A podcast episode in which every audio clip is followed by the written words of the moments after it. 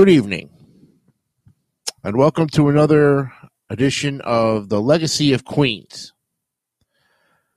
Tonight, we're going to be looking at, according to the biographer Mason B. Williams, his close collaboration with Roosevelt's New Deal proved a striking success in linking national money and local needs. And this person enabled the political recognition of new groups that had been largely excluded from the political system, such as Jews and Italians. His administration, in cooperation with Robert Moses, gave New York its modern infrastructure. His far-sighted goals raised ambitions for new levels of urban possibility. And according to Thomas Kessner, trends since his tenure mean that people would be afraid of allowing anyone to take that kind of power. Tonight, we look at the 99th mayor of New York City and the man that helped Robert Moses give New York its modern infrastructure. Fiorello H. LaGuardia is on episode 3 of The Legacy of Queens. Tonight, for Friday, July 24th, 2020.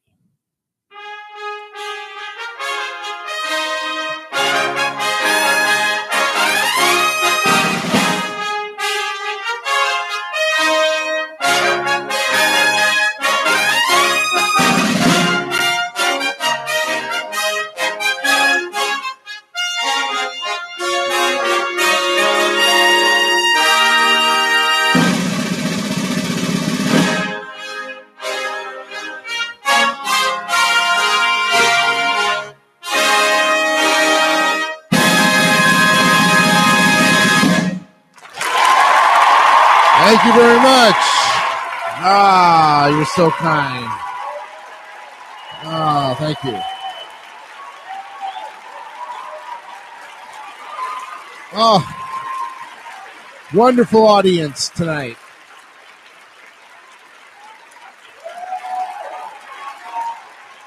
Thank you.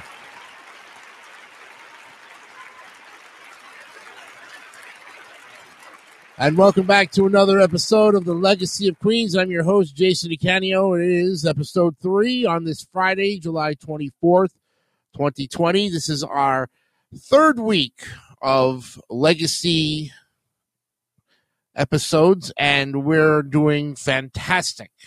We've run into some problems and some issues with things, but we're trying to figure out the best way to present the information to you, especially dealing with people of the past who have passed away and passed on without desecrating anything that they have done over the past 100 plus years of their time here on the earth.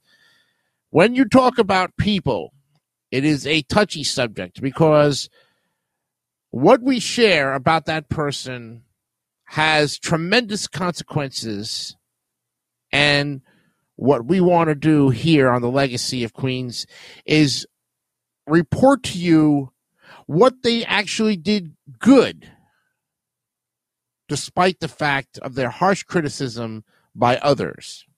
We here on this program, with this particular series and the Queens New Yorker on the same channel, want this to be a positive experience and inform you on what this person, who we tribute each week, what they did to make New York more modern from the past to the present to the future. And that's what we're looking at today. And tonight, this person, the 99th mayor of New York City, glorious in all of his wonderful things that he has done. They even named an airport after him. How wonderful it is to know that you are now named after an airport after the legacy you have left. Who am I talking about? Fiorello H. LaGuardia. And he is our topic tonight on The Legacy of Queens, episode number 3. So let's look at Fiorello H. LaGuardia's life, career, and how it all started. He was born in Greenwich Village in New York City. His father, Achille LaGuardia, was a Catholic from Saragolla, Italy, and his mother, Irene Luzzatto Cohn, was a Jewish woman from Trieste, then part of the Austro-Hungarian Empire. His maternal grandmother, Fiorina Luzzatto Cohen, was a Luzzatto, member of the prestigious Sephardic Italian Jewish family of scholars, Kabbalists, and poets, and had among her ancestors the famous Rabbi Samuel David Luzzatto. It was in Trieste that Achille LaGuardia met and married Irene. Fiorello LaGuardia was raised an Episcopalian and practiced that religion all his life. His middle name, Enrico, was angelicized to Henry when he was a child. And he moved to Arizona with his family, where his father had a bandmaster position at Fort Whipple in the U.S. Army. Remember, all of our information comes from the Wikipedia, pictures by the Wikimedia, if any. Now, LaGuardia attended public schools and high school in Prescott, Arizona, and after his father was discharged from his bandmaster position in 1898, Fiorello left in Trieste. He graduated from the Dwight School, a private school on the Upper West Side of New York City. LaGuardia joined the State Department and served in U.S. consulates in Budapest, Trieste, which was Austria-Hungary, is now Italy, and Fiume. Austria-Hungary, now Rijeka or Croatia. Now, he returned to the United States to continue his education at New York University. And from 1907 to 1910, he worked as an interpreter for the U.S. Bureau of Immigration at the Ellis Island Immigration Station. He graduated from New York University School of Law in 1910, was admitted to the bar the same year, and began a law practice in New York City. LaGuardia married twice, and his first wife was Thea Almerigotti. She was an Istrian immigrant whom he married on March 8, 1919. And in June of 1920, they had a daughter, Fioretta Thea, who died May 9, 1921, of spinal meningitis. His first wife died of tuberculosis on November 29, 1921, at the age of 26. In 1929, he married Marie Fisher, who had been his secretary while in Congress, and they adopted two children. Eric Henry, he was born in 1930, a Hobart College graduate who became a professor at the University of Washington, and the biological daughter of Thea's sister, Jeanne Marie, a Barnard College graduate who later became an editor of Mademoiselle. LaGuardia became Deputy Attorney General of New York in January of 1915. In 1916, he was elected to the U.S. House of Representatives, where he had a reputation as a fiery and devoted reformer. As a representative, LaGuardia represented an ethnically diverse slum district in East Harlem, and although barred from important committee posts because of his political independence, he was a tireless and vocal champion of progressive causes. LaGuardia took office on March 4th, 1917, but was soon commissioned into the United States Army Air Service. He rose to the rank of major in command of a unit of CA-44 bombers of the Italian-Austrian front in World War I, and he resigned his seat in Congress on December 31st, 1919, He served as senior advisor to President Herbert Hoover from 1930 to 1933. In 1919, LaGuardia was chosen to run as the Republican candidate for the office of president of the New York City Board of Aldermen. His Democratic opponent was Robert L. Moran, an alderman from the Bronx who had succeeded to the board presidency in 1918 when Alfred E. Smith, who had been elected board president in 1917, became governor. Michael Dynamite Mike Kelly, commander of New York's 3rd Shamrock Battalion, also joined the race. Tammany Hall looked with alarm upon Kelly's entrance into the campaign and tried to persuade him to withdraw his candidacy and throw his support behind Moran. When he refused, Tammany went to the New York Supreme Court and successfully sued to keep Kelly's name off the ballot. When Election Day arrived, over 3,500 of Kelly's supporters wrote Kelly's name on the ballot. This number was sufficient to defeat Moran, who lost to LaGuardia by 1,363 votes. As the son of Italian immigrants and an interpreter on Ellis Island between 1907 and 1910, LaGuardia had experienced how immigration policies affected the families that came to the United States. And he wanted a change for the immigrants, especially with the immigrant and medical examinations that took place on Ellis Island. His passion for justice among immigrants and his ability to speak Italian, Yiddish, and Croatian helped him in his endeavor for justice amongst immigrant factory workers and set him on his path in public service. Running as a Republican, LaGuardia won a seat in Congress from the Italian stronghold of East Harlem in 1922 and served in the House until March 3rd of 1933. A leading liberal reformer, LaGuardia sponsored labor legislation and rallied against immigration quotas.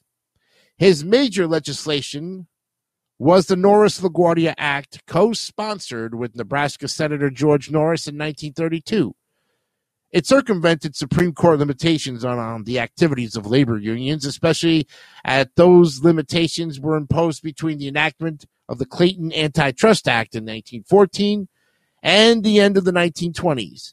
Now, based on the theory that the lower courts are creations not of the Constitution, but of Congress, and that Congress, therefore, has wide power in defining and restricting their jurisdiction. The act forbids issuance of injunctions to sustain anti-union contracts of employment and to prevent ceasing or refusing to perform any work or remain in any relation of employment or to restrain acts generally constituting components, parts of strikes, boycotts, and picketing. It also said courts could no longer enforce yellow dog contracts, which are labor contracts prohibiting a worker from joining a union. Never an isolationist, he supported using American influence abroad on behalf of democracy or for national independence or against autocracy. Thus, he supported the Irish independence movement and the anti-Tsarist Russian Revolution in 1917, but did not approve of Vladimir Lenin. Unlike most progressive colleagues such as Norris, LaGuardia consistently backed internationalism, speaking in favor of the League of Nations and the Interparliamentary Union, as well as peace and disarmament conferences.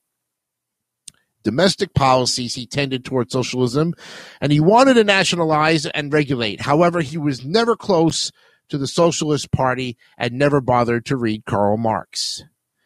As a congressman, LaGuardia was a tireless and vocal champion of progressive causes, from allowing more immigration and removing U.S. troops from Nicaragua to speaking up for the rights and livelihoods of striking miners, impoverished farmers, oppressed minorities, and struggling families. And he fought for progressive income taxes, greater government oversight of Wall Street, and national employment insurance for workers idled by the Great Depression. LaGuardia was one of the first Republicans to voice his opinion about prohibition, urging that the dry cause would prove disastrous in the long run. This was breaking a taboo, given the fact that both parties avoided taking a stand on prohibition issues at the time. And as a Republican, LaGuardia had to support Harding in 1920. He had to be silent in the 1928 campaign, although he favored Al Smith, a Democrat. Walker and his Irish Tammany Hall were forced out of office by scandal, and LaGuardia was determined to replace him. First, he had to win the nomination of both the Republican Party and also the Fusion Group of Independents. He was not the first choice of either, for they distrusted Italians. On the other hand, LaGuardia had enormous determination, high visibility, the support of reformer Samuel Seabury, and the ability to ruin the prospects of any rival by a divisive primary contest. He secured the nominations and expected an easy win against hapless incumbent Mayor John P. O'Brien. However, at the last minute, Joseph V. McKee entered the race as the nominee of the new Recovery Party. McKee was a formidable opponent because he was sponsored by Bronx Democratic boss Edward J. Flynn and apparently was opposed by President Franklin Roosevelt. LaGuardia made corruption his main issue, and the campaign saw mud slung three ways, with LaGuardia denounced as the far-left red, O'Brien as a pawn of the bosses, and McKee as an anti-Semite. LaGuardia's win was based on the complex coalition of regular Republicans, mostly middle-class German-Americans, in the boroughs outside Manhattan, a minority of reform-minded Democrats, socialists, and a large portion of middle-class Jews, and the great majority of Italians. The Italians had been loyal to Tammany. Their switch proved decisive. LaGuardia came to office in January of 1934 with five main goals: restore the financial health and break free from the bankers' control, expand the federally funded work relief program for the unemployed, end corruption in government and racketeering in key sectors of the economy, replace patronage with a merit-based civil service with high prestige, modernize the infrastructure, especially transportation and parks. He achieved most of the first four goals in his first 100 days, as FDR gave him 20% of the entire national CWA budget for work relief. LaGuardia then collaborated closely with Robert Moses, with support from the governor, Democrat Herbert Lehman, to upgrade the decaying infrastructure. And the city was favored by the New Deal in terms of funding for public works projects. 1935, a riot took place in Harlem, termed the Harlem Riot of 1935. It has been described as the first modern race riot because it was committed primarily against property rather than persons. Mayor LaGuardia commissioned a study of the causes of the riot, and a detailed report was prepared. The report identified injustices of discrimination in employment, the aggressions of the police, and the racial segregation as conditions which led to the outbreak of rioting. However, the mayor shelved the committee's report, and he did not make it public. The report would be unknown except that a black New York newspaper, the Amsterdam News, subsequently published it in serial form. LaGuardia governed in an uneasy alliance with New York Jews and liberal WASPs, together with ethnic Italians and Germans. LaGuardia was not an Orthodox Republican. He also ran as the nominee of the American Labor Party, a union-dominated anti-Tammany left-wing group that supported Franklin D. Roosevelt for president beginning in 1936. LaGuardia supported Roosevelt, chairing the Committee of Independent Voters for Roosevelt and Wallace with Senator George Norris during the 1940 presidential election. LaGuardia was the city's first Italian-American mayor, but was not a typical Italian New Yorker. He was a Republican Episcopalian who had grown up in Arizona and had a pristine Jewish mother and a lapsed Catholic father. He spoke several languages. When working at Ellis Island, he was certified as an interpreter for Italian, German, Yiddish, and Croatian, and it served him well during a contentious congressional campaign in 1922. When Henry Frank, a Jewish opponent, accused him of anti-Semitism, LaGuardia rejected the suggestion that he publicly disclosed that his mother was Jewish as self-serving. Instead, LaGuardia dictated an open letter in Yiddish that was also printed in Yiddish.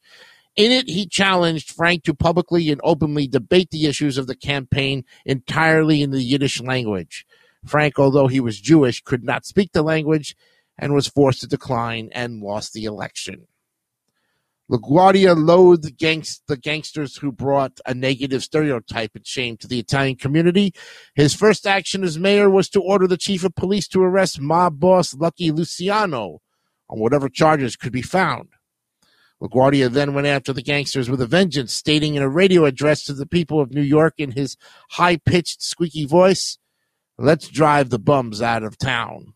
And in 1934, he went on a search and destroy mission looking for the mob boss Frank Costello's slot machines, which LaGuardia executed with gusto, rounding up thousands of the one-armed bandits, swinging a sledgehammer and dumping them off a barge into the water for the newspapers and media. In 1935, LaGuardia appeared at the Bronx Terminal Market to institute a citywide ban on the sale, display, and possession of artichokes, whose prices were inflated by mobs. When prices went down, the ban was lifted, and in 1936, LaGuardia had Special Prosecutor Thomas E. Dewey, future Republican presidential candidate, single out Lucky Luciano for prosecution. Dewey had led a successful investigation into Luciano's lucrative prostitution operation, eventually sending Luciano to jail with a 30 to 50-year sentence. The case was made into the 1937 movie Marked Woman, starring Betty Davis. LaGuardia proved successful in shutting down the burlesque theaters whose shows offended his sensibilities. LaGuardia's admirers credit him, among other things, with restoring the economy of New York City during and after the Great Depression. He is given credit for many massive public work programs administered by his powerful Parks Commissioner, Robert Moses, which employed thousands of voters. The mayor's relentless lobbying for federal funds allowed New York to develop its economic infrastructure. And to obtain large-scale federal money, the mayor became a close ally of Roosevelt and New Deal agencies such as the CWA, PWA, and WPA, which poured $1.1 billion into the city from 1934 to 1939. In turn, he gave FDR a showcase for New Deal achievement, helped defeat FDR's political enemies in Tammany Hall, the Democratic Party machine in Manhattan, and he and Moses built highways, bridges, and tunnels, transforming the physical landscape of the New York City. The West Side Highway, the East River Drive, the Brooklyn Battery Tunnel, Triborough Bridge, and two airports, LaGuardia and later Idlewild, which is now JFK, were built during his mayoralty. 1939 was a busy year as he opened the 1939 New York World's Fair at Flushing Meadows Corona Park in Queens, opened New York Municipal Airport No. 2 in Queens, later renamed Fiorello H. LaGuardia Field, and had the city buy out the Interborough Rapid Transit Company and Brooklyn Manhattan Transit Corporation, thus completing the public takeover of the subway system. And when the city's newspapers were closed by a strike, he famously read the comics on the radio. The U.S. arrival of George and Maria von Trapp, and their children from Austria that fall at Ellis Island, who would eventually become the Trapp family singers, was another significant decade-ending event that year in LaGuardia's mayoralty. In 1943, LaGuardia saved the Mecca Temple on 55th Street from demolition. Together with New York City Council President Newbald Morris, LaGuardia converted the building to the New York City Center of Music and Dance. On December 11th of 1943, City Center opened its doors with a concert from the New York Philharmonic. LaGuardia even conducted a rendition of The Star-Spangled Banner. Responding to popular disdain from the sometimes corrupt City Council, LaGuardia successfully proposed a reformed 1938 city charter that created a powerful new New York City Board of Estimate, similar to a corporate board of directors. He was an outspoken and early critic of Adolf Hitler and the Nazi regime. In a public address in 1934, LaGuardia warned that part of Hitler's program is the complete annihilation of the Jews in Germany. 1937, speaking before the Women's Division of the American Jewish Congress, he called for the creation of a special pavilion at the upcoming New York World's Fair, a chamber of horrors for that brown-shirted fanatic. He also encouraged the boycotting of German goods, led anti-Nazi rallies, and promoted legislation to facilitate the U.S. rescue of the Jewish refugees.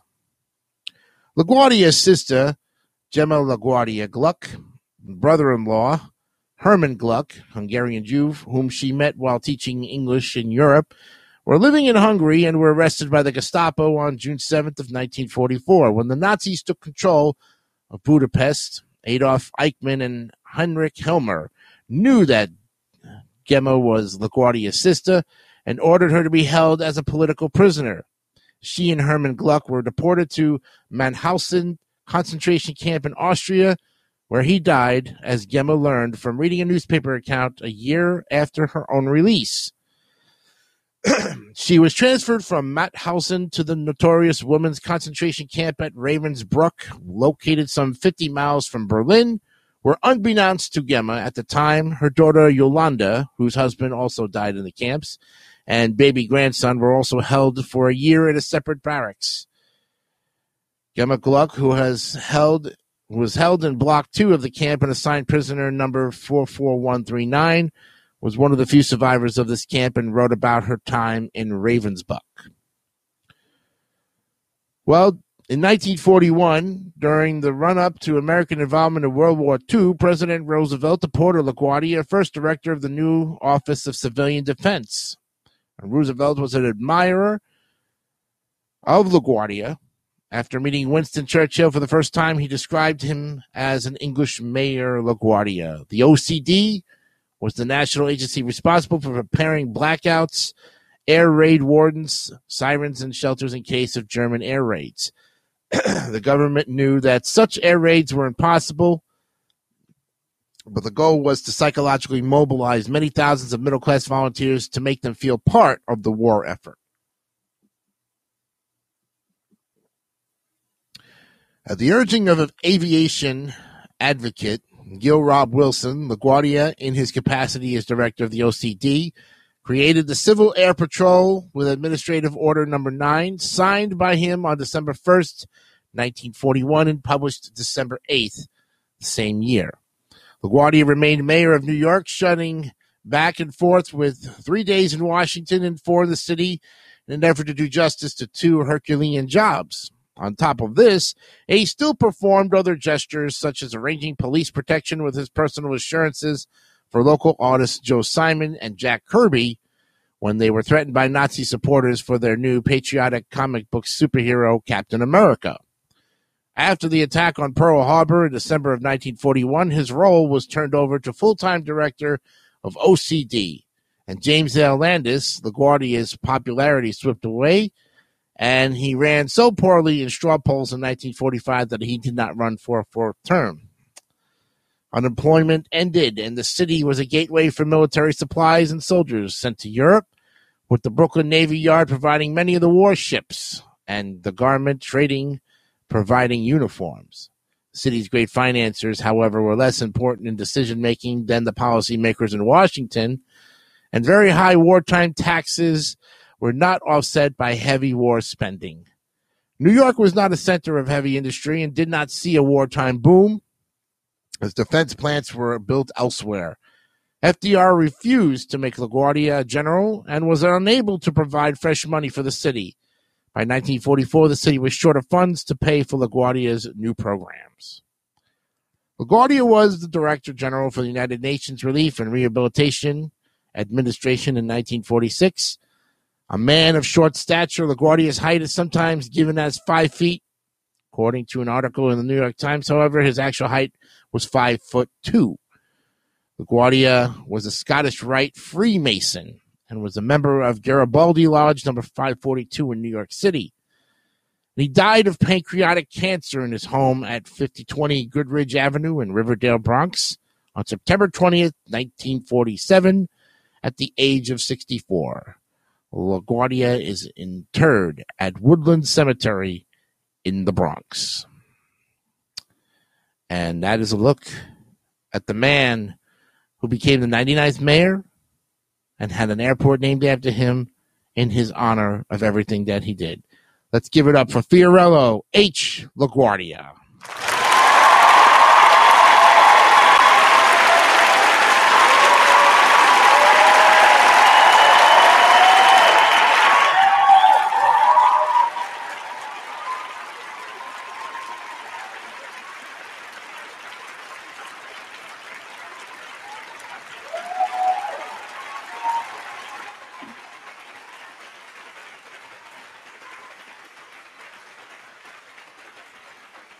Well, next week on the program, we'll be looking at more people who have contributed to the legacy of Queens.